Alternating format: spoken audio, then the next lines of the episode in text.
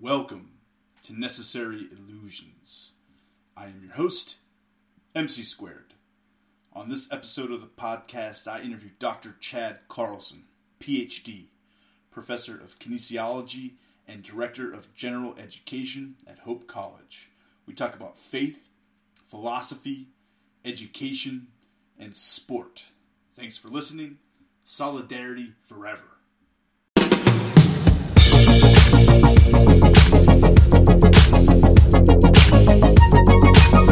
Carlson, a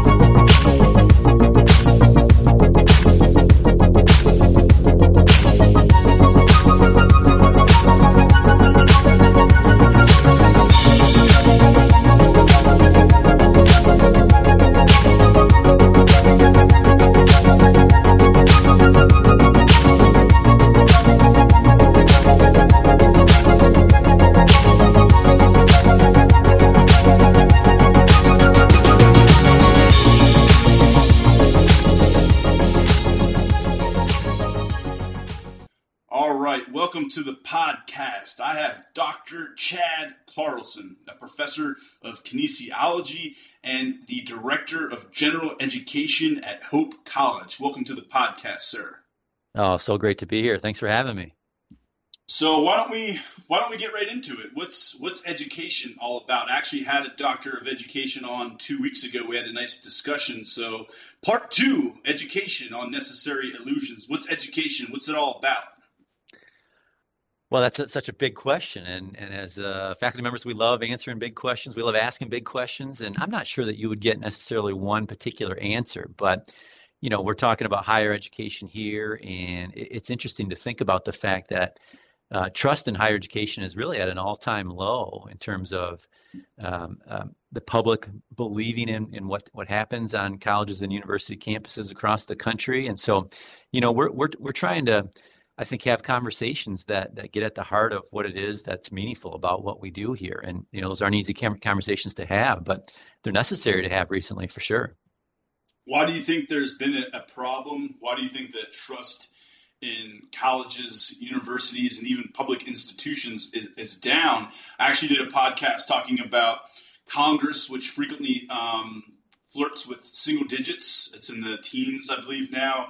And the Supreme Court, about two months ago, after Roe v. Wade, and then after the student loan debacle, um, where they struck down the Biden plan, uh, it actually reached an all time low. So, what's going on with public institutions? um, higher learning institutions and um, you know institutions that are democratically at least um, organized in theory, like the Supreme Court and Congress. We live in a democracy, and yet um, there's very low approval rating for our uh, again public institutions in this country. Yeah, we're certainly not alone in being in having low confidence from the public, right? I mean, as you said, there's a, number of of public entities that that there just isn't a whole lot of trust from the, the population in right now, and so you know, we're coming through an age where I think uh, there's just a lot of scrutiny and criticism of a lot of different things, and so uh, we, are not we're not immune from that.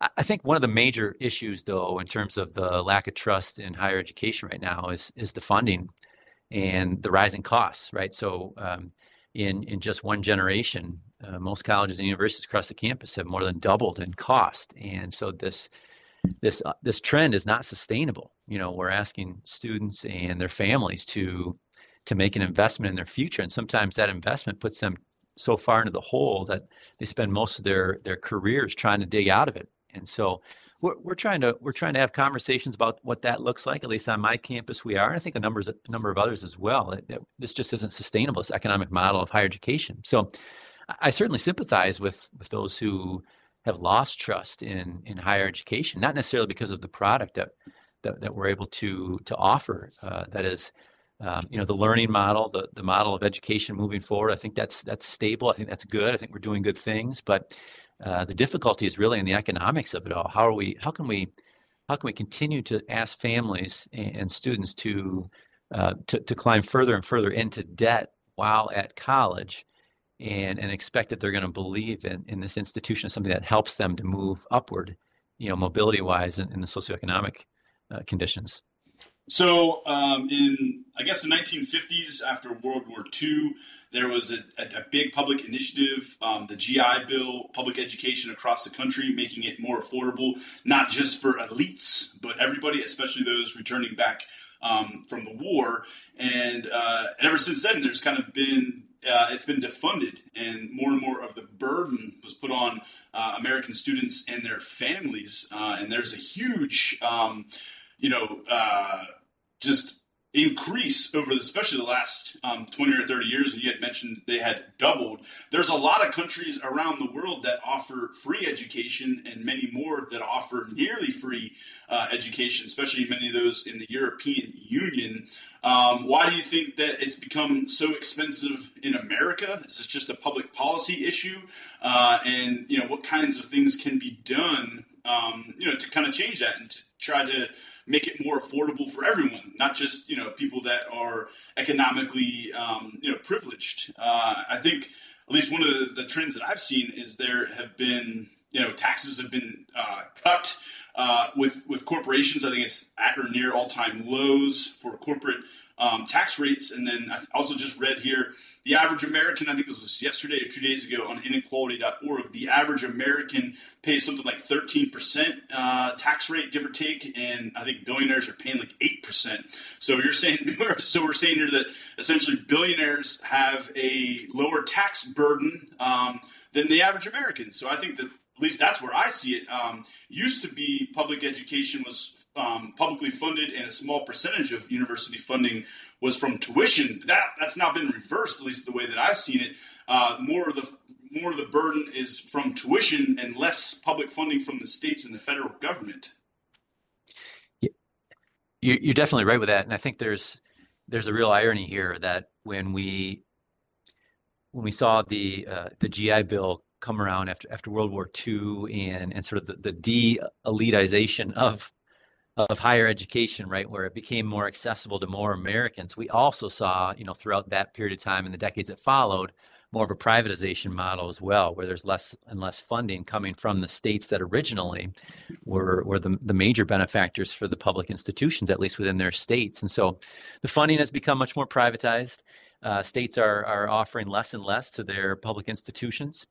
And so the, the burden has to fall somewhere, right? And the difficulty is that you you match sort of that uh, uh, lessening of public funding towards higher education institutions. You couple that with um, kind of the the arms race that that colleges and universities are find themselves in. You know, you have to build nicer buildings. You have to offer better amenities.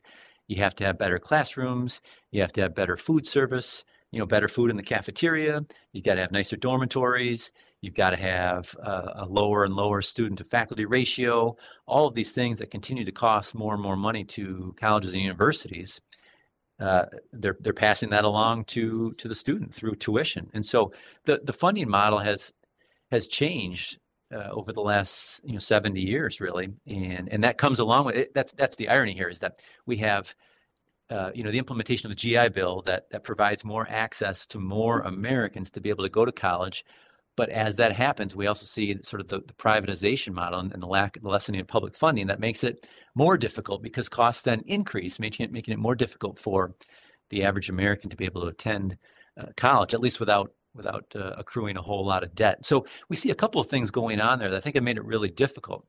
There are certainly some states that that continue to offer um, incentives for you know, for the, the students that come from within their borders to attend. And so in-state tuition is still something that reduces the cost a little bit at public schools.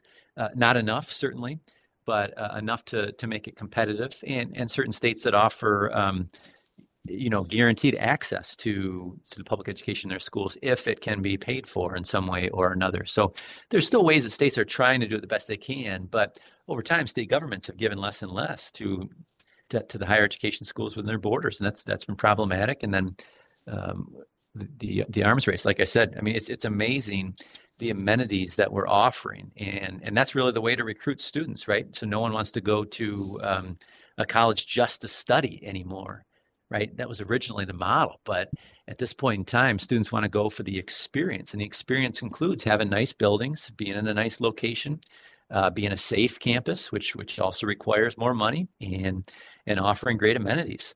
So there, there's a number of things that have worked towards making this model uh, so unsustainable, and it's just it's difficult to tell what's going to happen moving forward. And I'm looking here on the on the list here. I've looked up uh, a couple different uh, agencies. It looks like you know American students pay the highest tuition of anywhere else in the world. Uh, Germany has really good institutions, some of the best in the world. Students are able to go there for zero dollars, dollars, so it's free. Estonia, free. Denmark, free. Um, so a lot of countries are able to offer it. I mean, many of them in the European Union, Norway, free. New Zealand, free. Um, just kind of looking through here. Some of these like nearly free. Um, looking at uh, Switzerland, uh, that's free. Turkey, nearly free. Um, yeah, I'm just wondering. I guess uh, what what can be done? Is it is it just a is it is it at the state level level? Is it at the federal level? Um, is there uh, an increased uh, I guess cost in I guess there's a lot of bureaucracy. I talked to some prof- professors when I was in school, um, did graduate school as well, and he had kind of complained. I remember talking about the curriculum changes, and he had to go through like seven layers of management to get kind of get something changed. Um, he definitely had come from the private sector, um, and you know, the, uh, you know, not that they're not that not that hospital systems or insurance companies are out without levels of bureaucracy, but he said that you know. Com- comparing the private sector to public institutions, which is where he was teaching and where I went to school, again, a lot of different layers of management, hierarchy, bureaucracy to kind of even get small changes to the curriculum. So, what about um, you know that kind of um, what was the word for where institutions tend to get kind of bigger over time, but these institutions um, you know, tend to tend to get bigger over time. You know, administration. Um, you know, I guess the red tape with you know getting uh, things uh, approval with uh, all, all, different sorts of regulations from the state and federal level. So, what about um, you know the, the need for all these different layers of management, bureaucracy, and these are you know positions that don't directly teach or interact with students. So, what about you know coming from as I guess you're a, um, a director of education, right? So you're you're more in the leadership role. Can you talk about your experience and kind of what you see and kind of what what role you have um, as a as a director of general education. Is this kind of the stuff that you were um, you know experienced in your role as well? Yeah, we definitely worry about about like administrative or bureaucratic bloating yeah, on campuses, yeah. right? And I think you know we're certainly not immune to that at my institution here. Um, yeah, I'm, I'm a part of that. So so I, I direct our general education program on campus, which is basically our core curriculum and it's it's a like a 33% administrative role. There's a lot of those across my campus and across every campus. And so, you know, I I can be cynical about this, and sometimes I am, even though I, I love my I love what I do. I chose to be in this profession, so I don't mean to bash it, but I, I think we just operate differently from the private sector, and I think that just is is quizzical to to a lot of parents that come from the private sector and try to figure out what's going on on college campuses and to you know, we have a president that came straight to us from the private sector and business, the business world, and I think he's just kind of scratching his head at times, like, you know, what in the world is going on? But you know, professors tend to be people that have have lived most of their lives being the smartest person in every room they they were in, and and want to have a say, want to have a voice in things, and so shared governance is is a big thing. In fact, it's even required by uh, by most accreditation agencies um, in the United States, where you know if you're going to receive accreditation, it, you can't have a top-down leadership model like that. Just that just it doesn't work. Um, uh, or if it does work, it's not allowable. At least at, at uh, you know in terms of our accreditation agency. So, uh, college campuses are organizations that are set up to be democratic in principle, and yet that really slows things down and it, it provides a whole lot of bloat and that that escalates costs. You're absolutely right. And so um, you know, we have some public institutions, and those were set up to, to be a little bit more accessible. And then there's private institutions that were oftentimes set up to be to be less accessible, or at least to be more exclusive towards whatever you know uh, uh religious denomination they were serving, or, or whatever whatever other ideology they were serving. And that continues to be the case in some sense, at least. But you know, we're we're trying to deal with all of the ways in which all of this exacerbates the costs and increases the uh, increases the increases really. So, you know what the, the model that say Norway ha- has used or or New Zealand um, is just now those are countries that just that that that, that take a lot of tax money in through the government, right? It's, it's just a really, uh, um, it's, it's sort of a different, um, a, a, different way of doing things. And so the high tax rates there uh, offer benefits that, that actually help people. And we're talking about nations there that are, you know, maybe a, a you know, a, I don't know, one one thirtieth the size of the United States. So so it's kind of apples and oranges in, in some sense. But the funding there is coming from, in large part, is coming from the the state that is the federal government there but but also i think there's there's not nearly the arms race that we've had as well. I've spent time on campuses all over the, the world and and when, when we have international students come to my campus and everywhere i've taught in the us the international students come here and they are just amazed at the facilities right? How nice the classrooms are how nice the dormitories are and then you know not to mention how nice the athletic facilities are. Well those things cost money and and and it's it's money coming from private entities uh, that is you know private donors or it's money that's just coming from tuition hikes. So it's a model that's become really difficult for us and we look around the world and see what other nations are doing. Um, i'm not sure that that we can see a model there that would work well for us without some major major systemic changes at the federal level. I agree with you there for sure. At the federal level i think a lot of that um, policy and I think some states do it better. Uh, I know like California and New York have um, you know near nearly free college. Even in Texas, where I am, nearly free college or uh, uh, significantly reduced for in-state. That's a great thing, and I think uh, every state should.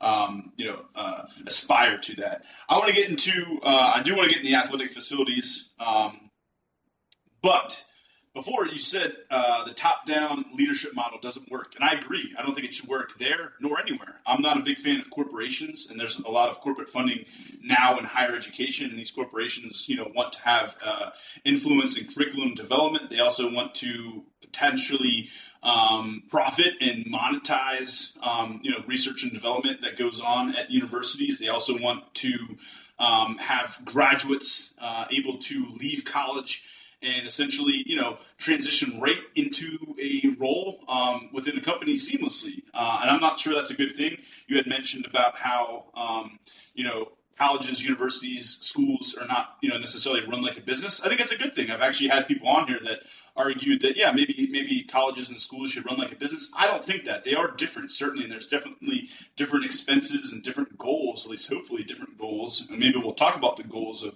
education generally. I'm a philosopher, so I kind of like those big questions. But let's go into the top-down model and why it doesn't work, and why a democratic model is much better. Co-ops, if you want to, if you want to talk about like, uh, I guess similarities between business and uh, maybe how the higher institutions are run, co-ops or you know uh, workplaces that are owned, operated, profits are shared equally within the workforce. Mondragon is one of my favorite. Uh, in Spain, they have wage ceiling limits, so you can't make somewhere between like five and nine times the lowest paid worker. Um, managers are actually voted on. Um, every year, I believe, democratically. That's a, pretty similar to what they do for chair, right, in an, an, institution. Maybe you can talk about that. And then also want to talk about tenure. I think that's an awesome thing for stability. Congratulations. I saw you just got it, right? Thank you. Yes. Yes. Awesome. Congrats. I know it's really hard. I've had some friends that you know have had to go to different colleges and institutions because it's tough. It's tough, probably more tough now to get tenure than ever. But when you finally get it, that's you know probably uh, a, a, relief. Um, you're, you're, potentially in the place you never have to you know leave from. You can maybe be there for the rest of your career. That's a that's a you know peace of mind. It's a great thing. Gives you stability potentially if you have a research interest you know you can really focus on it. Uh, and i think that's a good thing. A lot of people um, you know are fighting against tenure because you know i guess the argument would be you know maybe they're lazy or they don't have to do anything. You know the, the professor i'm just being the devil's advocate here when they get it but I think all workers want that stability. All all workers want that peace of mind. All workers want to be able to go to sleep at night and know tomorrow they're going to have a job. But if you want to talk about like now with the gig economy, um, you know, with temp agencies, all that kind of stuff, um, jobs reports. A lot of the jobs reports, jobs are good, blah blah blah. But they don't mention the fact that a lot of these jobs are low paid jobs. A lot of these jobs are service jobs. A lot of these jobs are gig jobs. So as someone um, that just got tenure, can you talk about the process and how difficult it was, and how it's you know kind of a nice peace of mind? And again, I'm sure a lot of people, um, when talk about education costs, bring up tenure, you know, as an argument against it. but again, I think it, would be a great thing if all workers, you know, kind of had that stability. So, can you say a few things about the process there and the tenure and the stability maybe that's given you? Yeah, it definitely has. Um, I think the the number one thing is faculty get into to this profession uh, in in search of of truth, right? In search of knowledge, the quest for knowledge in our fields. That we love learning, and so the the tenure system allows us once we've achieved tenure to be able to to really focus even more than what we did in pre-tenure on uh, seeking truth and on really you know um, serving the students and helping them along their way to seeking truth as well and so i know it sounds kind of pie in the sky but um, it, it's it's a it's a really nice part of the system. And you know, there's certainly detractors, and I think there's there's arguments and some that are quite logical to to say that we should get rid of of tenure. I, I hear those, and and I, I, think I think what trumps that is is is just what you mentioned uh, that universities are different from businesses. If we're running along a business model, I can see where maybe you know someone from the business world doesn't understand the benefits of tenure or think it's just it's just you know uh, uh, fat on the calf or whatever else you want to say. But that's the that's the reason why we're not businesses because we're in a different we have a different telos we have a different end right we're seeking we're seeking truth and seeking knowledge and and helping students to do that as well and so there's something really important about that and and the achievement of tenure uh, sort of allows some of the the, constraints to be stripped away, some of the anxieties to be stripped away, and and should should free someone to be able to do you know theoretically better work because there's less there's less that needs to be done imminently. There's less focus on quantity of what needs to be done. There's less focus on on meeting demands, and so uh, the achievement of this of this rank allows a faculty member to to be able to live into their own and be their best self. Now, are, are there are there faculty members that once they achieve tenure uh, get lazy uh, or lose motivation? Yeah, of course that that happens, right? But that happens in any job, in any profession where uh, you don't always you don't always get what you expected from the employee that you hired. But I think by and large, that, that doesn't mean that, that tenure is a bad thing itself. I think tenure is still something that's really uh, uh, important to the sustainability of, of a university. And it, you know hopefully you have a culture within the university that would that would encourage continued growth and that would be that would celebrate tenure and celebrate the continued work that will be done in the future because of the ways in which it's such a freeing enterprise. It's a way that allows us to to continue to explore and expand and really be able to do things with a bit more autonomy than what we've done in the past. And, and that that's really that's really the point of, of all this that we, we we believe that we're thought leaders in the particular fields that we study and so uh, this this freedom, this autonomy allows us to continue to drive the fields and maybe take some risks in terms of what it is we're going to study or what it is that we're going to publish or, or promote in the work that we do. And I think that's that's what we need to keep in mind is that's how we advance all of this. You know, there's so much work that is done on the way towards tenure for faculty members. I'm talking about the quantity of work. So much that we talk about administrative bloat. We can talk about like the overproliferation of publications by faculty members because of the push towards numbers of publications before one gets tenure. Once you get tenure, that theoretically frees you to be able to actually explore in ways that are a bit more or a bit less risk averse that can also be more rewarding. That's how we're going to continue to push the envelope in terms of what we know and how much we know. It's by having the freedom to explore and be creative. And, and the attainment of tenure allows one to do that with such a great deal more comfort than what they do in the pre-tenure process. You're great. Uh, you're you're a great speaker. You you you are a professional. You're well polished. Can I tell you that? Uh, anyways, you. but um, no, you really are. I appreciate it. This is a great discussion. I think everyone's getting a little bit smarter having listened to some of this stuff already. I haven't even gotten into my bread and butter stuff, so we're going to keep rolling here. You talked about telos. You talked about the ends, but then um, you know public institutions, private institutions, colleges. Um, the goal is that hopefully, at least again, I want to talk about what the goal is, but I'm thinking the goal of education is to create, develop, and um, uh, I guess encourage curiosity, understanding, pursuit of knowledge, creativity.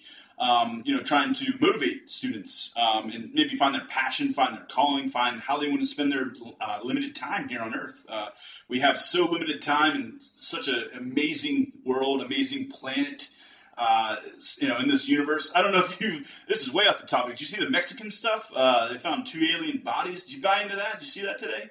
Yesterday it was. I saw headlines. I, I haven't read beyond that.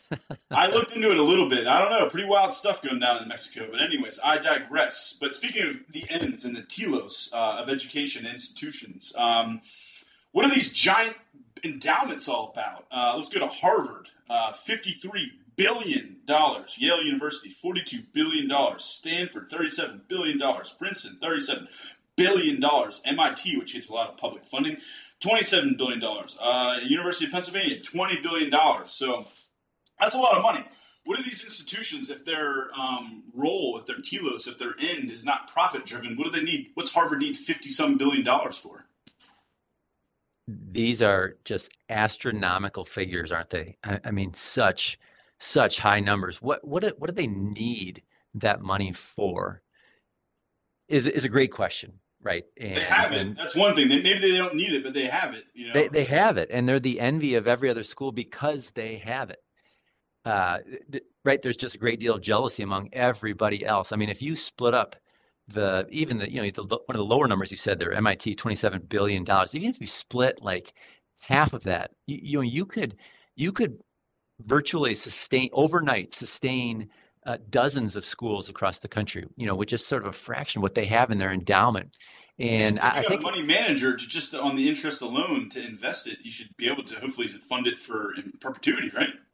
Absolutely. You know, every school has a little bit different funding model, but you, you want to take a draw, and, and, colleges and universities are traditionally quite conservative in terms of how they invest their money because for most schools, at least the schools that aren't the ones that you name, the ones that that that are are tuition driven, yeah. Um, you can't have a bad year. If you have a bad year with your endowment, you know you, you're going under. And so uh, uh, tuition and then the draw from the endowment is what is what drives so much of the operating costs at, at a college or, or university. So you've got these big colleges, universities, or at least the, the elite ones that have these huge endowments, and it's it's a it's a bit of a um, it's a bit of a status symbol, right?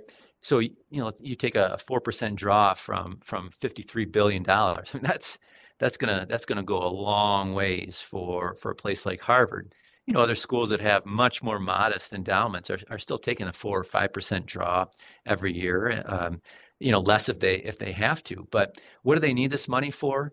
You know, it it it it, offers a cushion. That's for sure. It offers a cushion, offers the opportunity to be able to do such great things. But but in, in the race towards uh, you know, in the competitive race towards being the best college or the best university in the United States and in the world, I think that endowment uh, is is less it appears to me that that's less something that, that comes of need. Of course, it's not of need, but uh, you know they're also bringing in tons of grant money, and so they're just they're they're. It's not sort of a growth mindset. I think the, it's about all right. We we have this money. We can draw from it. It shows that our our alumni care about uh, and believe in what they had, what they got from us, and believe in what we do moving forward. So that that's there. The money is there. Uh, it also shows a connection to, uh, to to to big money, you know, private uh, private entities throughout the country as well. And so you have that money through the endowment, but there's also, uh, you know, the amount of money that that a, a, university brings in through external grants is also a huge point of pride and and that's money that's that's coming in largely to those those schools that you mentioned. Those are the ones that have the biggest endowments that could actually give more towards the research that their own faculty are doing from that endowment. And yet their faculty are the ones that are, are pushed the most to obtain the external funding and are and are getting so much of that external funding. So it's a cycle that perpetuates itself. And you know i think there's a lot of finance people that look at this and say this is what a waste of of money. And I think there's a number of reasons for saying that, not the least of which is it's just kind of dead money. Yeah. A ton of money is just sitting there that could be put into the economy in other it's ways hoarded. that actually works. Yeah, this right? money's hoarded. It's not it's sitting there, it's sitting in these investment funds and yeah, probably will eventually get put to use for big shiny buildings. But uh, I've walked around the Harvard campus before. There's plenty of nice buildings there. I don't think they need. Uh, I think they got plenty right now. Uh, I've seen some other you know campuses that you know need need a facelift or you know need a little bit of extra funding. Um, but it tends to you know the, the graduates that, that go to those elite schools, if you want to call them that. Um, they tend to have the big paychecks. They tend to have the big bank accounts, and that's where the, the money tends to go. I remember reading an article that was something like, uh, you know, someone cut a big check for Stanford, and I think someone was like, uh, "Hey, if you're going to cut a big check for anywhere, you know," and they picked some, you know, random school in Ohio. You know, that's that's a, that's a, Stanford doesn't need any more money. You know. Uh, so a couple more questions here. Uh, let's focus on education for a little bit, and then we'll move to some other topics. What is education about? Who's it for? Is it just for elites? Is it for everyone? Uh, and should the goal of education, we talked about it a little bit, to develop um, you know creative thinkers, uh, maybe thinkers that um, question authority, make uh, ask difficult questions uh, to teachers, professors, researchers, uh, administrators, or maybe what some people think. I'm a big Chomsky head. I read a lot of Noam Chomsky, and he said, um, you know, education is more seemingly to teach for conformity, obedience, to indoctrinate and to kind of, um, you know, again, fit people into that corporate system that's now more and more funded by these corporations so that, you know, their investment pays off and so that they can seamlessly, again, kind of just transition right into the workplace. So, what is education? Who is it for? What's it all about? You probably get different answers if you ask different institutions so what their goals are right? And i think that's fair and that's that's good right? We have different types of institutions especially in the united states that function differently and that, that serve different needs. Um, you know the, the the most imminent uh, benefactor of education is the student. We always talk about the student. Everything that we do is is for the student and and yet I think the advancement of knowledge is is an important thing as well. That part of what we do, the enterprise of higher education, is to ensure that we continue to to press forward in terms of what we know and how we know things. So, you know, you mentioned that I'm the director of general education on my campus. We have a core a core curriculum that I oversee, and and the objectives that we have, we, we try to we try to walk a fine line between um, the, the value that we believe in of, of the liberal arts and and preparing students for an ever-changing world and the employment that they'll have in, in that ever-changing world, as well as you know just their of their roles as citizens, as as servants and leaders in in, in the ever-changing world. So. Uh, the objectives that we have within this core curriculum, you know, one of them has to do with asking and examining answers to big questions. So we're talking about curiosity. That's an important thing for us, and I think it's an important thing for uh, for all, all all higher education, no matter what the what the end goal of the particular university is. Uh, developing people who are good at asking questions and and and are seeking answers to some of those big questions in life, I think leads to a great deal of meaningfulness, no matter what the enterprise is within higher education. Um, one of our objectives is is uh, examining diverse perspectives and different perspectives. And so it's about getting outside yourself, getting outside your own worldview, and and examining the ideas of those who are different from oneself. Um, we we have objectives related to to how we how we live in community and so so we, we call this these are our virtues of public discourse and and it's a bit aristotelian but really at the end of the day it's about how we how we live together on campus and and allowing this to be kind of a an incubator for our students to leave this bubble of this college and to live in community wherever else they move to. We have uh, objectives related to how we communicate, knowing that that's sort of a transferable skill. No matter what one is doing as a job, as a vocation, you know, you got you got to know how to communicate with others. So that seems to be an important thing and, and sort of a skill that we have. Um, critical thinking is a big thing for us. I know it's, a, it's sort of a buzzword, you know, across the higher education sector. Um, uh, and then and then a couple that are related to um, to uh, our students and, and what their particular faith commitments might be, as as well as sort of their own their own convictions and uh, and You're their own value systems. School, right? You're at a faith. I'm at a faith based school. I so am. How does I that, am. How does that influence, um, you know, your your message, your goal, your end game, your telos? Yeah. Well, so I'm at I'm at Hope College, and Hope College uh, it, uh, lives within the historic Christian faith that phrase within our mission statement is very intentional. We don't require anyone to have uh, any particular Christian faith, any particular faith at all. In fact, I have students every semester that are very open about about being agnostic or being atheistic or or searching, and and that that's fine. That's great. Uh, we we offer uh, faith-based programming, co-curricular programming. None of it is required. We don't require our students to sign any kind of uh, um, social behavioral contract that, that fits with any type of uh, Christian denomination, but we are a, a, a faith based school. So we operate from within the historic Christian faith. So students that come here have to take two classes from our religion department.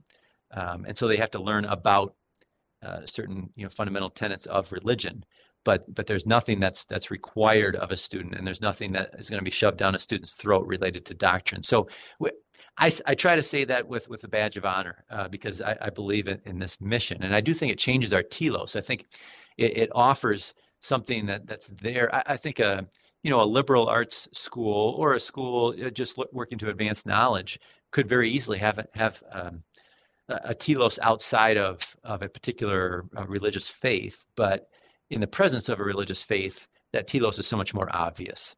And so, uh, you know, there, there are there are simpler questions to some of the existential questions that our students are asking that we're talking through when it comes to a particular uh, a faith-based creed or, or a particular, you know, slant towards uh, uh one particular faith or or another.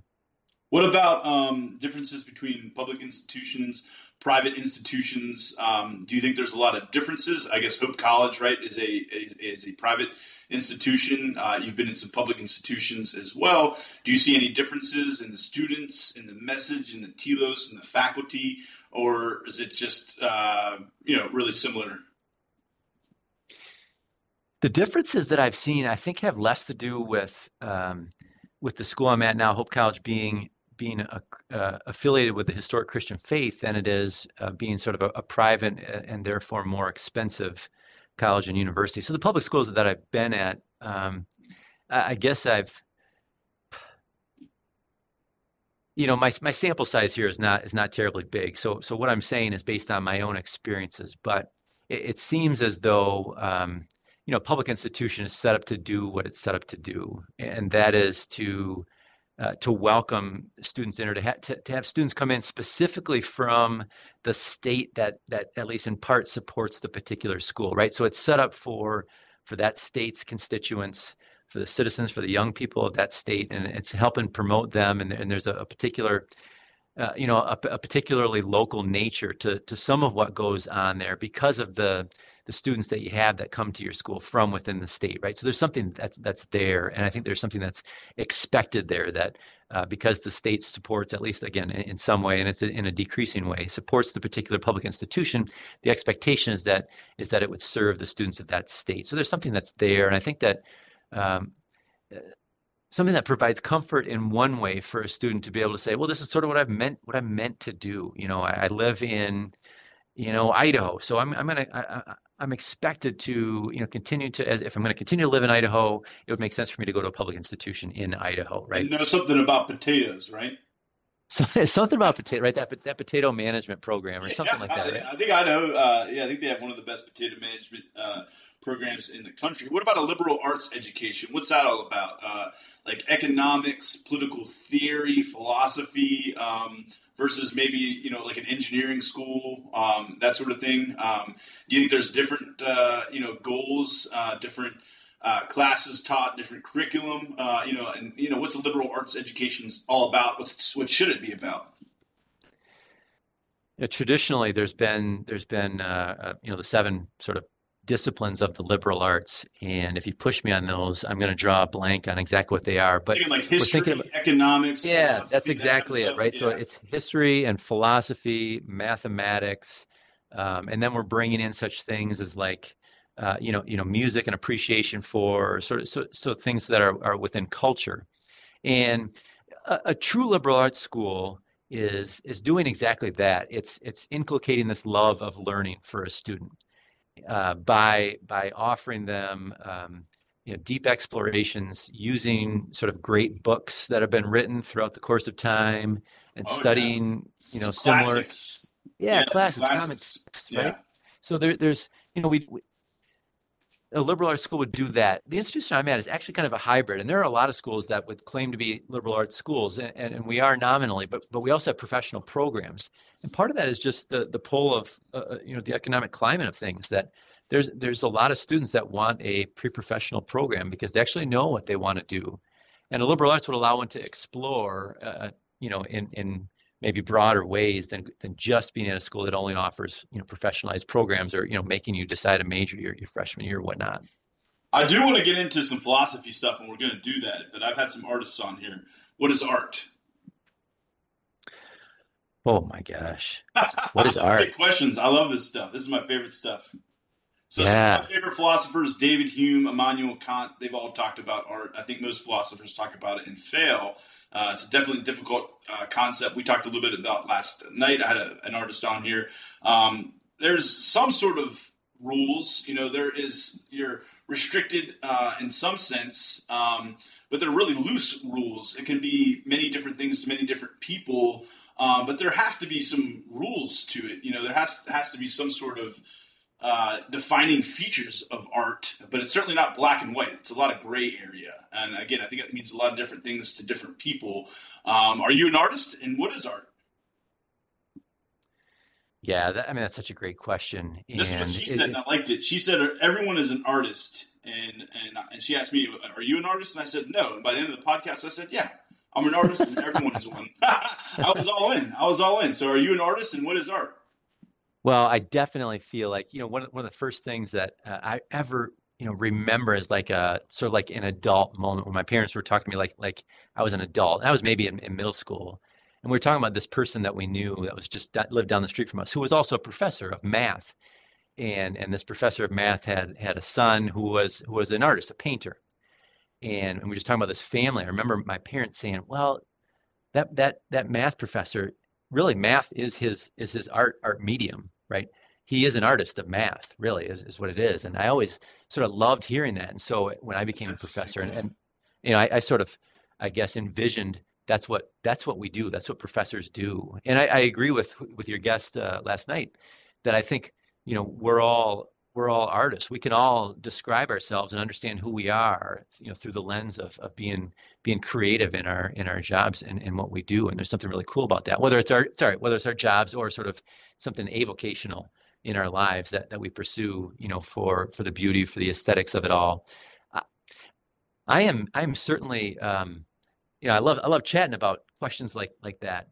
The difficulty for me with that one is that I study sport and sport yeah. sport is rule bound. I mean, yeah. and and that's that's what's obvious about. It. That's what that's what allows it to make sense uh, to so many people is that we understand the structure of it. And I think a lot of people that are really deeply versed in the world of sport, one of the worlds of sport, would have a hard time understanding some of what makes art beautiful or or or maybe struggles to uh, uh, to sort of subjectively evaluate what they see in terms of art, right? I because saw Tiger of, Woods in his heyday. Rules. I saw Tiger Woods in his heyday, and, and, golf club was absolutely his paintbrush. He was an artist. The things he was able to do, uh, you know, Michael Jordan, uh, Larry Bird. Uh, you know, I definitely right. I see some artistic qualities to some of these all-time greats.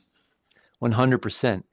And in the sport philosophy world, actually, some of these some of these athletes that that push the boundaries of so so like we can talk about sport as being rule bound, and, and it is, but it's rule bound in a way that we understand in order to be able to have the freedom to act artistically within that rule structure, right? Within within that that paradigm of that particular sport. So so artists definitely can can develop within that particular sport. And in the sport philosophy world, um, we, we refer to these athletes that really push the envelope in terms of what is what is what we're capable of, but also what we come to appreciate and how we behave within sports as strong poets.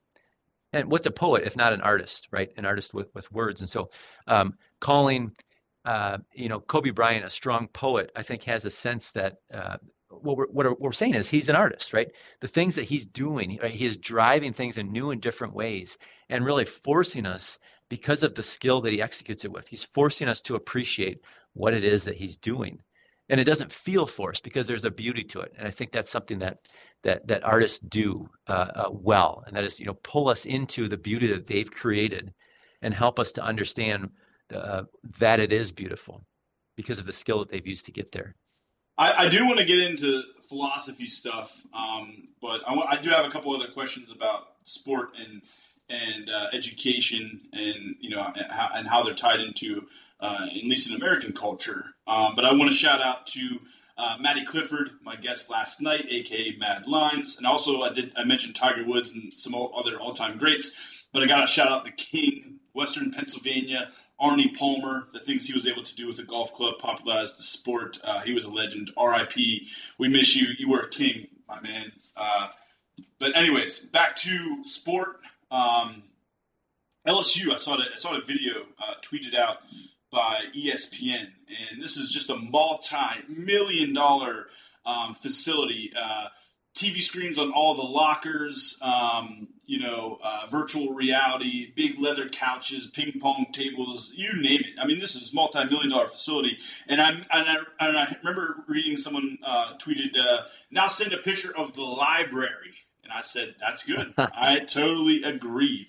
So, what do you think about that? What about all the money invested in sport in these universities, especially these big time universities in the SEC, in the Big Ten, all this conference realignment? Uh, some of the, some of these um, you know schools sport is big business to them. Uh, is this taking away from the academic experience? Is this taking away funding and resources from the academic experience and libraries and research labs and stuff like that? I mean, I remember going to class in the basement in some of these anatomy labs, and then you walk past the, the football training facility, and it's like, is this the NFL? I mean, holy cow. A couple years ago, oh, this is maybe 15 years ago now, I took a bunch of students to um, a, a, big time. You know, it was a it was a, a school and a Power Five conference. We got a chance to see the football locker room, and it was like the most unbelievable locker room that any of us had ever seen. And we're about to walk out of it, and the person who's giving us the tour says, uh, "You guys lucky you got in here because they're just starting reconstruction on this. They're actually going to tear this place up and, and make it even better." And I, oh, man, my students gosh. were like, what? Like, you kidding me? Like, and at that point in time, it was all about like putting USB ports into each, um, you know, into each locker individually and just making it, I mean, such a cush space. So, you know, cynics of, of intercollegiate athletics would say that, that, that intercollegiate athletics is the tail that wags the dog. And that's not the way it should be. Um, but I think there's a lot of people that recognize that there's a lot of good that comes from that as well. It just seems to be good that can't get itself out of its it can't get out of its own way. It's it's a good that um, that at best is considered to be you know mildly hypocritical of the values that an institution is trying to promote. You know, I'm someone that loves sports, and and I, I think I could throw out any argument uh, for why intercollegiate athletics are are you know uh, overfunded and overemphasized on a college campus, and, and that's for sure. But on a Saturday in the fall, like you'll find me just with you know with, with the millions of other people in the U.S. sitting on my couch watching a college football game. Definitely so a great that, recruitment tool. I mean, a great recruitment yeah. tool when, when schools win a national championship or something like that. You always check out the uh, you know the application rate, and it always skyrockets. So no doubt about that. It, it, definitely is free marketing, or I guess not free, but you know when you're on uh, you know big ten big big time networks, uh, you know national broadcasts, that's a good recruitment tool for sure. Yeah, there's a there's a professor, uh, a well, retired professor from from Notre Dame, a retired English professor that wrote a book called Beer and Circus, and basically it was a criticism of big time intercollegiate athletics. The idea is that what what we do now at big time universities with the athletic programs is uh, so similar to what um, you know the the emperors in ancient Rome would do to satisfy the masses of people, and that is give them what they want. Give them circuses that is entertainment to take their minds off the whatever's not good in life and give them food free food right? Free meals. And so beer and circus is kind of you know made its made its round again here in the contemporary world in the form of intercollegiate athletics at, at institutions of higher education. So you know it's absolutely the case. Could, could you argue that um, that there's something that's logical some things that are logical about this economic model? Uh, yes for sure for sure. Um, it's not a it's not a model that's that will continue to stay as is. There's just too many moving parts, and there's too much hypocrisy, and and there's too much at stake uh, that is, I think, sent in the wrong direction. I think we're seeing some of this with the ability to pay players based on their name, image, and likeness. That the the economic model of intercollegiate athletics is going to change, and is changing, and we'll see how that impacts the institutions that that use intercollegiate athletics, specifically football, is such a recruiting tool. You know, you you and I uh, both know that if a school wins the national championship in football, or even just wins their conference in a Power Five conference, they're going to see uh, 10, 20, 30, 40,000 more applications from prospective students the following year because of all of the recognition they got across the country for being excellent at football and having the general public, at least high school senior students, believe that because they're excellent in football, that would be a great place to go to college.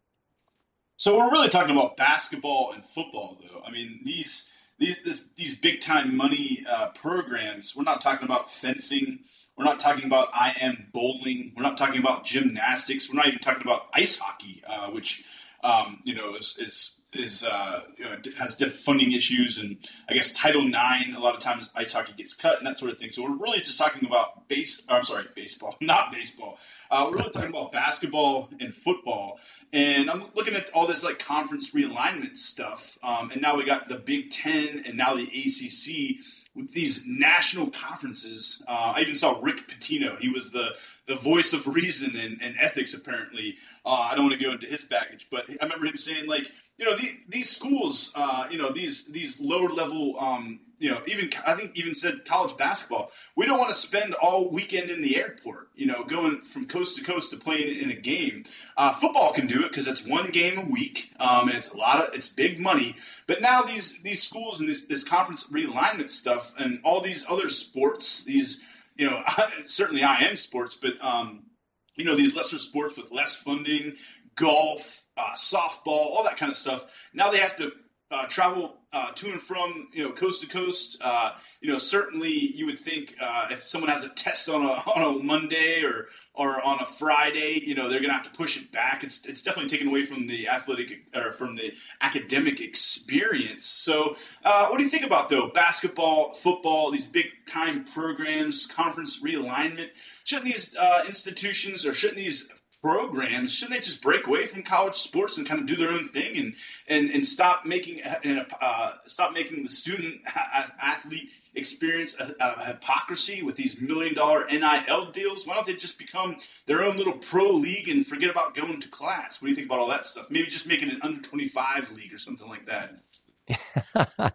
I mean, the short answer for me when it comes to football is yes. Football should absolutely break away and be its own thing and it, and it should function. I mean, it should operate in a way that it that it is normative to to what it actually is right now. And what it is right now is a minor league for the NFL.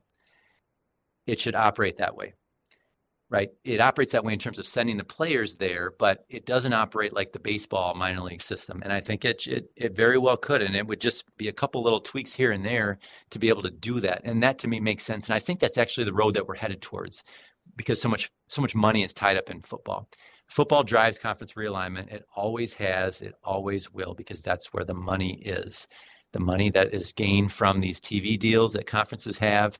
That's what that's what drives everything. But conference realignment, even before t- TV deals, is always driven by football. So you're right. You know, a football team can can travel across the country. They're only going to miss a day or two of school. They do that anyways uh, quite quite often, and so that's not as big a deal. What what is a, bigger deal is when you have, say, uh, um, a men's tennis team traveling across the country to play a match midweek, and uh, you know tennis matches c- could be you know if you have two teams that are mismatched uh, at, at, a particular flight, I mean you, you could you could fly across the country and play a 45 minute match and then and then be done. So you, I mean, that that doesn't seem to me to, to make a whole lot of sense.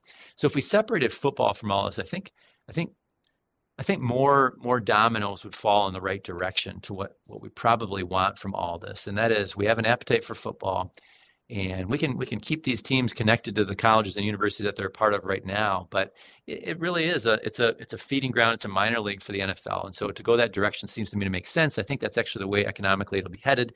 It's just going to take time because of the NCAA's constraints. I think we got to keep in mind too that at one point in time all of our major sports were were East Coast sports. It wasn't until 1958 that uh, that we had any baseball teams on the West Coast, and that was a big change. Now, of course, those are professional athletes who aren't, uh, um, you know, aren't supposed to be taking classes. You know, whether that's a you want to think that that's a sham for college athletes or not, but you know that was cross country travel, and at that point in time, it was a big deal. Do we really want our teams to travel out west from New York City to San Francisco and L.A. And they were just ways of packaging. It was something new, um, but it was it was something that the consumer wanted, and I think there's you know the consumer seems to want more games between good football teams and less games again you know, pitting one good football team against one bad football team. And so these bigger conferences even if they have to be nationwide uh, seems to be what the consumer wants. Have you looked into education models in other countries? I haven't looked too much into this. I started following soccer maybe 10 years back, you know, started with one of the World Cups and then I kind of got into it, picked a Premier League team and all that kind of stuff. And there aren't these ginormous, um, you know, co- college sports programs in Europe and really anywhere else in the world for that matter.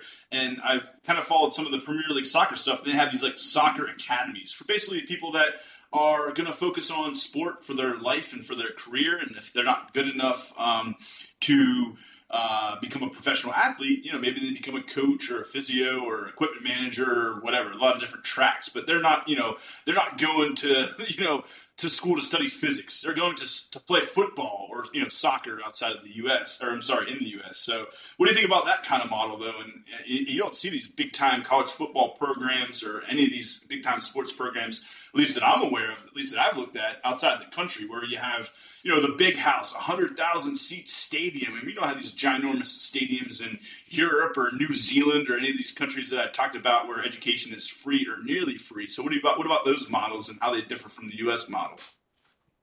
I, I love the international sport model. I, I don't think it's perfect, but I love a lot about it.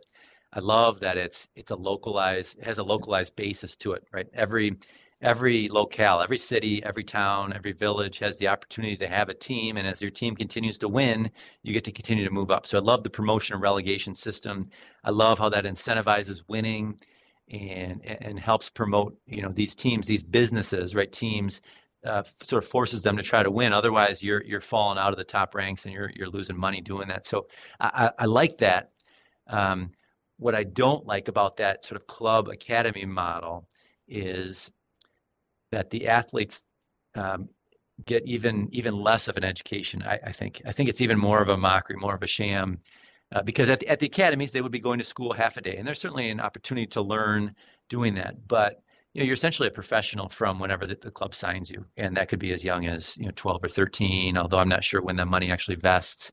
You know, it's at a young age, and so you you have a lot of professional soccer players around the world who who don't have a college education in any way, shape, or form, who who barely even have what we would consider to be maybe a high school education. So I don't like that about it, but there's a lot to like about the club model that separates education from sport. And the U.S. is, you're right, the only country in the world that does it this way, and certainly to this extreme. That you could find university affiliated teams in other countries but they're definitely not the elite in the particular sport like it is in the United States. And so there's something unique about our model. And I think there's a lot of good about that too. But I also think that there's a lot that has uh, um, that that hurts. To get back to you know early on in our conversation, talking about the economics of higher education and the funding models, there's a lot that sport has done to to push the economic model of higher education uh, to the brink of collapse. I would say um, because of the arms race, because of the money that is sunk into athletics. There are so many NCAA schools that, in order to fund their athletic departments, which don't make enough money on their own to support themselves, there are so many schools that ask so much money of students as student fees that just go to support that. Yeah, tuition tuition's going up, but then uh, you know you got fees to attend the games. You have fees to work out in the weight room. This this is all extra stuff. This is additional costs to the already you know rising tuition fees. You got parking fees. You got fees for books. You got fees to live in the dorms, which are certainly not luxurious. At least if you've lived in any of the dorms I have throughout my academic career. So there's just more and more of the burden pushed off onto um, students for sure. Um, yeah, there's a lot of problems we, we got to get to, and I, I think the um, you know, right now the, the, Biden administration, after turning off student loan payments, they have the power. At least if you listen to some people and believe some of the arguments, have the power. I at least believe these arguments. Uh, they have the power with the Education Act to um, to to cancel the debt. Um, they have the power to turn off the debt. Uh, if they didn't need this money for four years, um, they could certainly. They don't need to restart it now, especially, especially in this cost of living crisis. Uh, it's 1.77 uh, trillion dollars. Holy cow, that's a lot of money.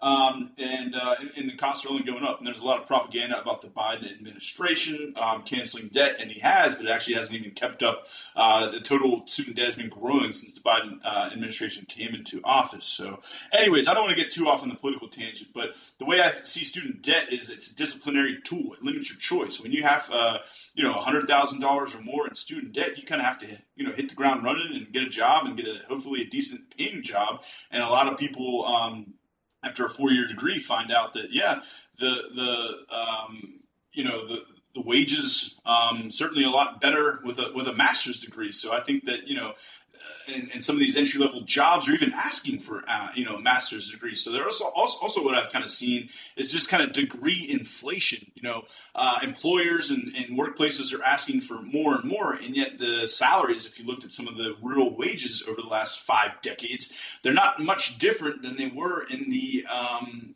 late 1970s, early 80s. So what about what about the what about the benefit of college and advanced degrees? Um, I think that I think that's maybe one of the reasons that you're having recruiting issues is because you know the costs are going up, and yet um, wages for college graduates and even master's degrees are you know relatively stagnant. At least have been for some period of time, and haven't even kept up with inflation. I think we're again we're in a cost of living crisis right now. But that often isn't that a time when um, universities see an influx uh, of students when there is like a depression or recession. I, I mentioned a lot there, but what do you think about all that stuff I just mentioned?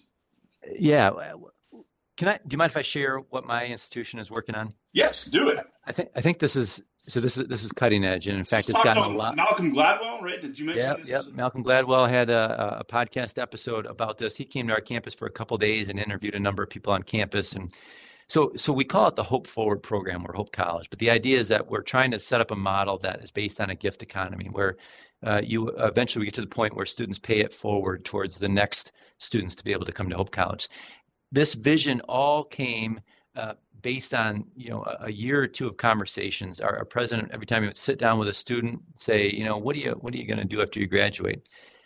And the students, by and large, would respond by saying, "Here's what I'm going to do, but let me tell you what I would really love to be able to do." And his follow-up question is, well, why don't you do what you would really love to be able to do? And they say, well, because I'll have student debt. I need to make a job and I need to have a job. I need to make money in order to be able to continue to live and pay off my, my student loans. And, and so the idea is we're trying to raise enough money to have an endowment that would, that would allow for free tuition for every student on campus who would then, upon graduating, be able to sort of pay it forward and be able to continue to help grow the endowment by offering something back to the college in return for the gift that they had received. There's no contract about all this, but it's all based on the idea of um, number one, accessibility. Right, college is is is um, is the great um, is the great elevator. Right, it's the it's it's the way that um, you know students that have access to good colleges uh, tend to be able to do better in their post college career and their you know in their working life. And so we want to be able to provide access to anybody to come to Hope College, regardless of you know their their financial means. Um, but it's also built on the principle of generosity, the idea that um, when you receive a gift, uh, it, it, would it would it would do something within you that would make you want to to to be be more giving of yourself as well. And and that doesn't necessarily mean financially, but to be able to do things that are really stirring your heart and serve where the world has great needs. And so that's kind of those are kind of those are two of the pillars. The third one is community. That, that really what we're trying to do is engage with our students not just for four years, but we're engaging with you for 40 years, you know, or 44 years or whatever it is that you come to college for four years on our campus. Yeah, but you know, we, we want to make sure that you're staying in touch, that we can continue to, to work with you and you can work with us throughout the duration of your career and even beyond that.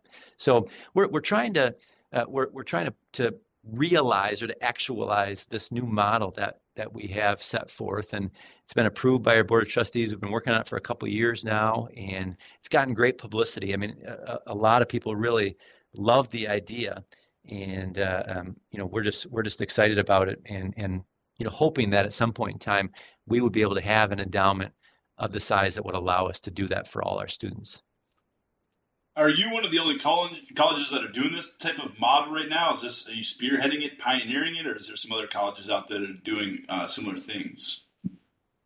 Malcolm Gladwell has said that he said that we were sort of revolutionaries, that, that this is a revolutionary idea. There are other schools that are doing some things like that, but I think the idea that this is based on sort of giving and and and paying being paid you know paying forward that there's something about developing the community and developing generosity and that this is based on accessibility for students that wouldn't otherwise be able to come to Hope College because they don't have the financial means for it. I think that's that's revolutionary the economic model, the way that we're going about it. I, I, don't know if I can tell you if that's if, if that's unique to us, but it seems to me that there are other schools that are have maybe done similar things or are able to offer a whole lot more discounted or even free tuition because of their large endowments. But I think it, it may not be based on the principles that ours is based on. All right, philosophy. Let's end with some philosophy stuff. You had mentioned this uh, in our first uh, brief discussion on education. Let's get back to it. What is knowledge? What is truth? And how do you know when you found it? Yeah, boy, if I had the answer to, to those questions, like if I had the answer, I, I think I, I would be a, a You wouldn't a be on this man. podcast. You would not be on this podcast. You'd be doing world tours, stadium shows. Yeah, you'd be. You couldn't. Yeah, you couldn't find a ticket in the house if you had those answers. Yeah, you know, I think as a as a philosopher, we ask we ask epistemological questions, you know, about how how we know things. And so when I'm teaching my students, that that's kind of what we're after is is what are the modes of of obtaining knowledge.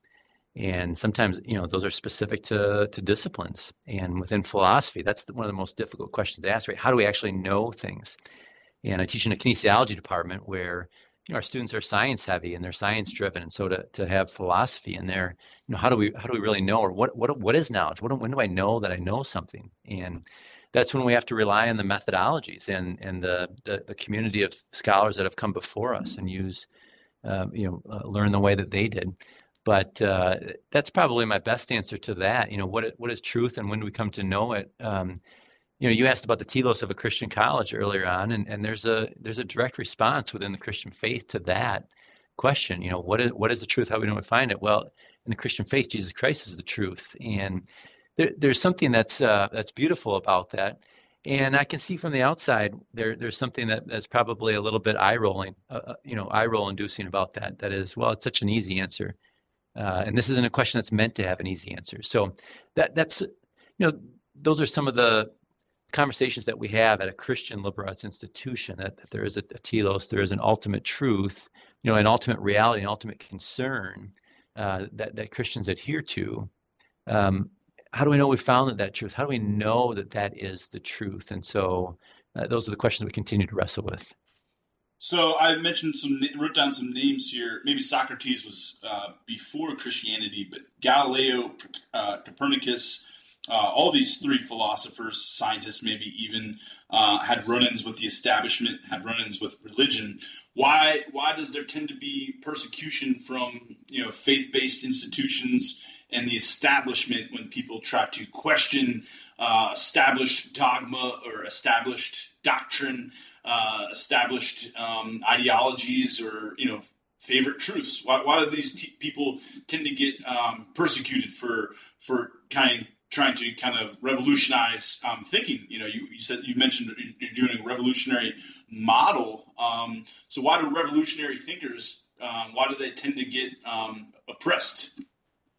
Yeah, well, you know, Socrates says the unexamined life is not worth living, and I think there's something to that. I think oftentimes when we're fed, you know, particular doctrines, particular dogma, our entire lives you know we tend to hold that so near and dear to us. And it almost becomes as if it's a, a you know it's re, it's reified in our lives that ideology whatever it is that that doctrine. And so to have someone question that uh, we we oftentimes get defensive. And that's that's the beauty of the mission at Hope College here is that you know we're open to exploring to asking those questions. There's no doctrine that will be forced down a student's throat. We're learning about Christian doctrine in the religion class but we're learning about you know Buddhist uh, uh, tenets of faith and, and and Hinduism and Islam and you know other faiths as well. I think it, it's a it's a matter of studying religion in some sense to understand what religion does to the person and how it changes the commu- community along with the individual. So I think there's I, I actually um, get really I, I really enjoy when when my colleagues in the religion department make a joke that so often they get students that come to them and when they ask these students big questions, the answer is always this, Jesus. And that's such a shallow answer, right? I mean, it's a it's an unthoughtful answer so so often. And so the idea is that I think when when people of faith or of a particular doctrine, you know, will oppress those who will question that particular faith or doctrine, it comes from ignorance and and I think a Christian liberal arts school, a Christian school in general, should be one that should be open to encouraging students to asking the big questions of ultimate concern and being open to to what those what a, a variety of answers might be. so often in, throughout the course of history, that just hasn't been the case. Um, you know, especially when uh, when the, when the church came about. This is this is post Socrates, of course, but uh, you know when the when the, the, Christian church sort of became tied in with the government, you know, it was, it was the the, the precursor to what we know as the Catholic Church. There was so much power there, and so the oppression could come systematically through through the seats of power. Of course, that hasn't been the case through much of history, but it was for that point. Yeah, there's, there's the power uh, institutions. I think I was on a podcast this week but absolute power corrupts absolutely, or something along those lines. So yeah, yep. there's definitely yep. uh, there's definitely some issues when power powerful institutions, especially when the church and state come together, which is why I certainly like uh, separation of those two things. Um, I, I, mentioned it before. One of my favorite modern philosophers, Noam Chomsky, maybe the uh, I guess the New York Times has said he's the most quoted intellectual alive. He actually has a book, "The Role of Intellectuals," and uh, to paraphrase it, should be to expose lies and speak the truth. What do you think about that? Well, I, I still I find myself having trouble getting over what I think has been, and I've only seen it quoted secondhand, uh, uh, Chomsky's disdain for sports. so he does not a... like sports. No, he does not like sports for sure. Right.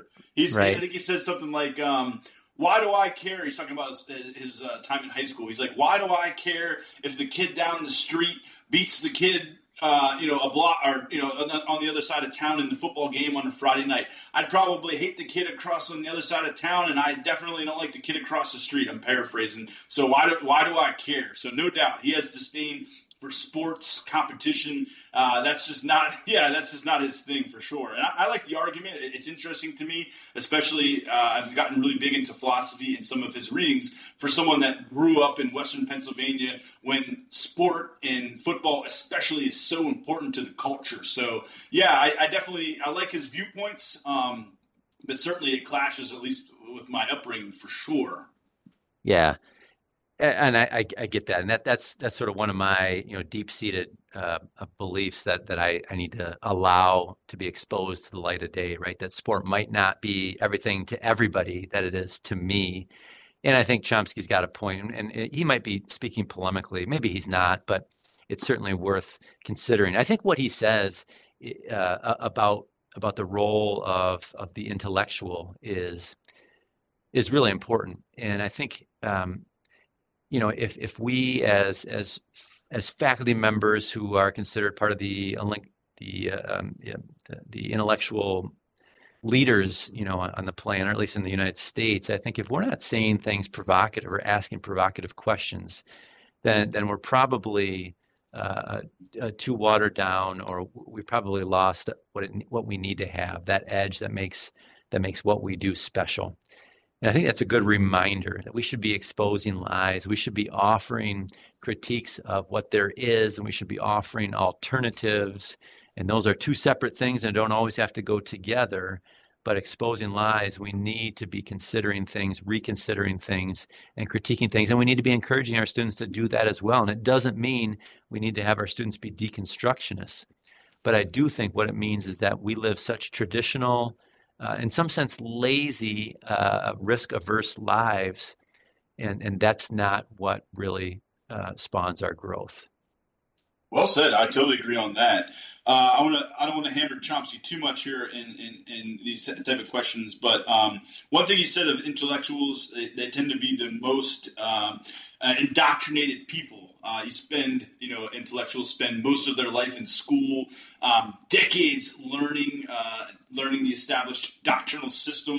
Um, you know, and again, a lot of uh, a lot of the education is, um, you know, uh, testing and standardized tests and teach to tests and memorization and regurgitation. And I think there's a lot of pushback, especially modern, um, you know, educational models. But I think when he was going to school, um, you know, things were a lot different. Um, but what do you think about uh, what do you think about Chomsky's thought that uh, the, the intellectuals and those that are most educated are tend to be the most indoctrinated. What do you think about dogma and biases? Are you aware of yours? Are you aware that you have them? Do you try to stay objective? And what of objectivity? What do you think about all that stuff?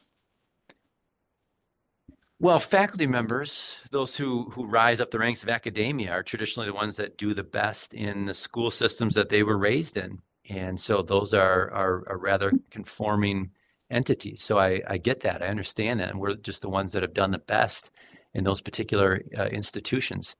So, you know, if we're going to get back to the issue of tenure that you asked about earlier, I think that's that's one of the beauties of it is is it it allows it, it allows us to uh, to learn and to grow and to try to expose lies and to try to you know try to push the envelope of what we know in ways that are less constrained than what we've always done. Unfortunately, the fact that we've always done it in a particular way within a particular institutional system means that we are constrained. We absolutely are constrained and, and, and have biases. And so I'll be the first to admit uh, that that I have, you know, I have my own viewpoints on things and, and I, I teach from a particular ideology as much as I'd like to believe that's objective. And I think I'm I'm as open to new possibilities as as as anybody that I know within uh, within academia. But uh, it's it's really it's really difficult not to speak from and to teach from the viewpoints that I've been raised with and that I've learned over time in the particular institution of higher education. I'm not going to apologize for that because I, I think that that leads to some really positive things. The fact that I've spent so much time in the institution. Uh, means that yes, I, I, probably have been molded in a particular way that Chomsky wants to uh, wants to say uh, can can have some bad products, but it, it, also means that that I've I've been able to that I understand the system well enough that I can be free within the system, you know, to think in certain ways. And so I, I encourage young faculty, and I, I, have for the last number of years. Uh, I've worked with young faculty working towards tenure to to think of themselves themselves as entrepreneurs. I, I really think that's that's kind of what's going to um, uh, to allow them to experience the type of growth and the type of impact that really that's what they need to have. So certainly, you know, we can all play the game of of, of publishing and teaching to the test, and uh, you know, sort of following and living within that box. But but really, I think there's so many faculty members that are doing such good work because they see themselves as entrepreneurs and in, in that sense are really you know that, that's a business term right? That, that's from outside the academy. But an entrepreneur is someone who does things their own way and sets things up in the way that they think is best for a particular reason that they think is best. And i think that's good for us to think in those terms as well. So i got a, a couple books here. Uh, memories dreams and uh, reflections carl jung actually kind of diving deep into the subconscious. I find it interesting ideology, symbolism, dreams, all that kind of subconscious stuff that maybe we're not even aware of. What do you think about your subconscious, maybe your subconscious biases and the things that you might not be aware of? Do you find the idea of subconscious interesting? And, you know, what do you think about all of that? Yeah, Carl Jung is is someone that sort of straddles philosophy and psychology, doesn't he? And yeah, and has has some really interesting things to say. I I, I definitely feel like you know, part of my life's journey has been, um, you know, exploring who I am and and and the answers that I've received have not always been what I thought they would be. And so I've really, uh, I would say, you know, since COVID, have really spent a great deal of intentional time, you know, living with with uh, uh my my racial identity, my gender identity, um, and and what that means in the academy, uh, you know, to be a, a white male. and I think there's a lot of biases that come with that that I just wasn't aware of. And so I, I, have really loved the last few years of being introspective in that way and been guided by, you know, a whole new set of authors that I don't even know who they are, but I'm reading them because people on my campus are reading them and are telling me, hey, there's there's things to there's things to learn about here. Um, and things and ideas that I need to be open to. And it's not just me. I, I think uh, that that's part of what it is to live and to live well is to be able to continually know thyself, right? And uh, and so part of that is understanding where I fall short or where I have blind spots. And I, I, hope to be able to say 10 years from now that I've continued that journey, and 20 years from now that I continue that journey, because that's that's really important to me. Uh, I'm going to go rapid fire here, so don't feel like you need to talk a lot about these questions. Um, just kind of fun philosophy questions, just random questions. Couple, couple, a few rapid fire questions. We'll, we'll call it a night. How's that sound? Perfect. Identity. Interesting. Who is Chad Carlson? Who are you? Are, ah. you, just a, are you just a brain in a vat? Maybe to, to talk about some Rene Descartes type, uh, you know, philosophical ideas. Are you? Who are you? Are you not, not, brain in a vat? Are you sitting here? Who is Chad Carlson? Yeah, no, I'm definitely not a Cartesian. I would say I would say that much. you know, I just asked my my students to consider that just today. Uh, fascinating question, and and and they sort of said, "Well, you're you're a professor," and I said, "Well, that's that's too boring. I got to be more than that." And I love that I don't have just one answer to that because who I am in different contexts is different.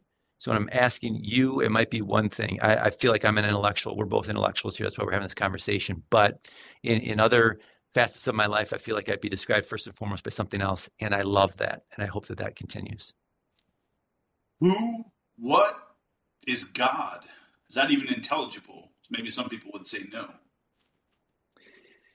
It very well might not be. And I want to leave space for the fact that there are only things, only certain things that we can know. And there are certain things that we might, that we would never know uh, about a particular transcendent being that might be described uh, in different ways depending on the particular religious um, structure that has that has given rise to a, a, particular to a particular God.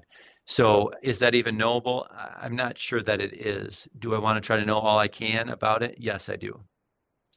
Uh, is this the track you thought you were going to go down in life to be a sport philosopher or a sport uh, professor to get involved in higher education? Is this where you where you saw yourself in life?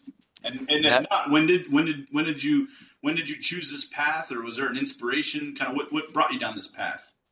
I, I would have never seen myself doing this. In fact, I told my seniors today uh, in, in, a senior seminar course I'm teaching that if you had told college age Chad Carlson that uh, that 40 year old Chad Carlson would be a professor, I would have gone into the future. College age Chad Carlson would have gone in the future and beat the crap out of 40 year old Chad Carlson and said, "You need to be doing something that that's more authentic to who who we are." Um, it's just been a slow process, and I've really come to to enjoy it. I wanted to be a coach initially. Uh, I knew sport would be a part of my life. I didn't know you could study sport. Had I known you could study sport, I probably would have seen myself potentially in academia a little bit earlier. Uh, I think I like Eastern philosophy, Western philosophy. Um, so I'm going to maybe try to bridge the two.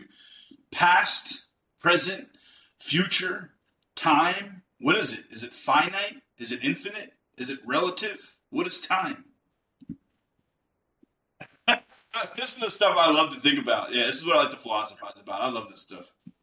The fact that so many, so many Western culture and religion specifically in the West are are learning so much about about the presence or being in the present moment from Eastern philosophies. And I, and I'm I'm yeah, I'm sort of right now. With, Mental mindfulness, yeah. it's huge right now. I think Everywhere. it's huge. It's huge, and it's totally being um, commodified in in the West. I'll say that, uh, especially in the world of sport. We'll, we'll commodify everything. I think uh, freedom is a commodity, and if you have enough money, you can buy a lot of it.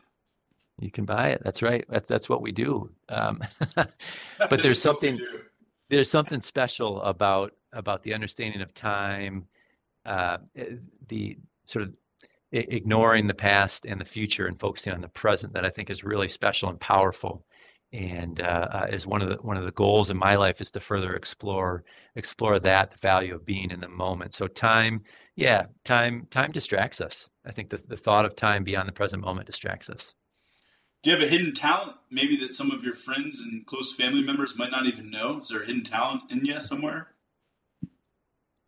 I can name the. This isn't much of a talent. Uh, this is a, a, barroom trivia trick. I can name the winner of each uh, NCAA men's basketball national championship. You wrote you wrote some books here. I, I see you just published one, right, on on basketball yeah, history. I wrote a book on that. Yeah, so that, that's a part of it. It's just been a big big area of interest for me. Um, otherwise, I think probably what you learn about me, you wouldn't be surprised by. Any more books in the works? A, few, yep. I'm I'm working with an, an, author from Arizona State University. We're we're co-editing a book on college sport ethics. So plenty's been written on sport ethics, but uh, uh, not nearly as much about ethics specific to college sports. Where is Bigfoot hiding, and why do you think he's been so difficult to track down after all these years? He's definitely at the enemy college of my college. Um, Beyond that, what what is science? What is science? Is it just a tool for us to understand reality? What is it? Can you define it?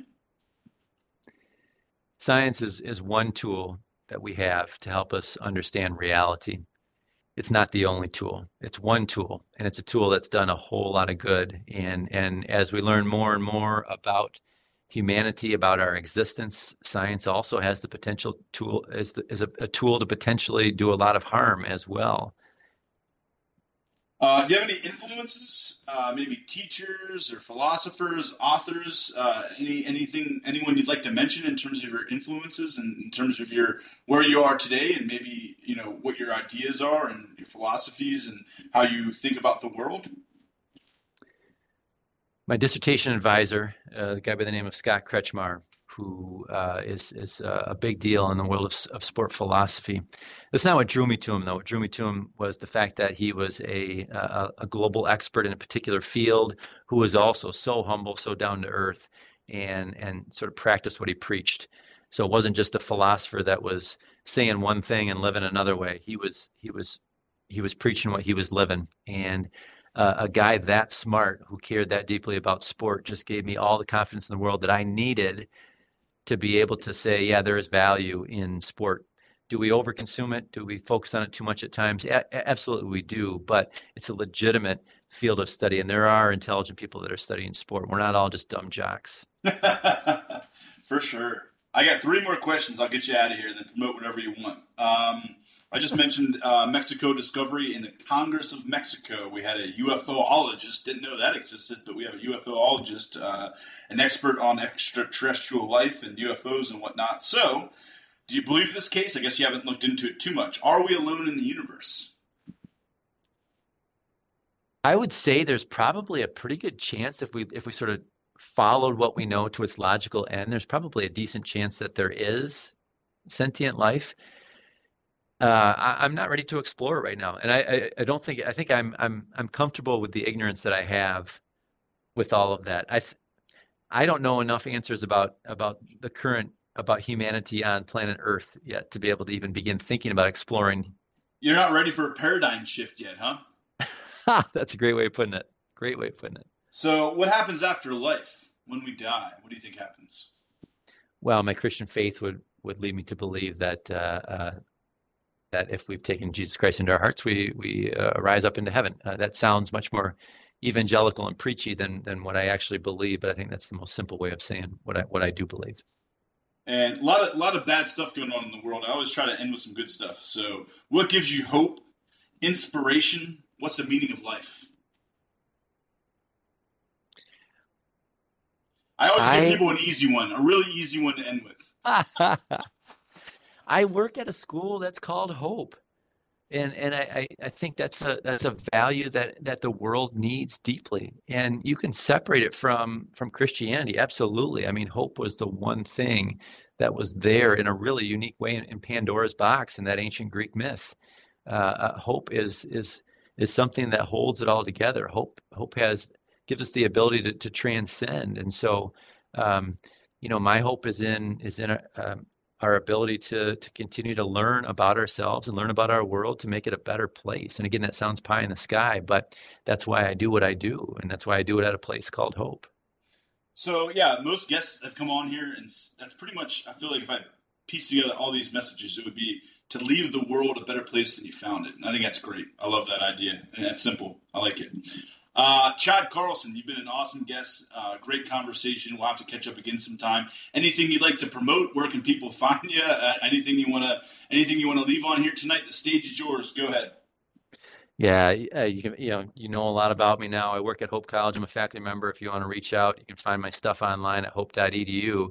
Would love to chat about any of these things. It's been so great being a host here, MC or being on your show, MC Square. This is awesome. All right, my friend. I, I don't want to take up too much of your time. I appreciate it. I'm signing off. We'll catch up again. Have a great night. You too. Adios.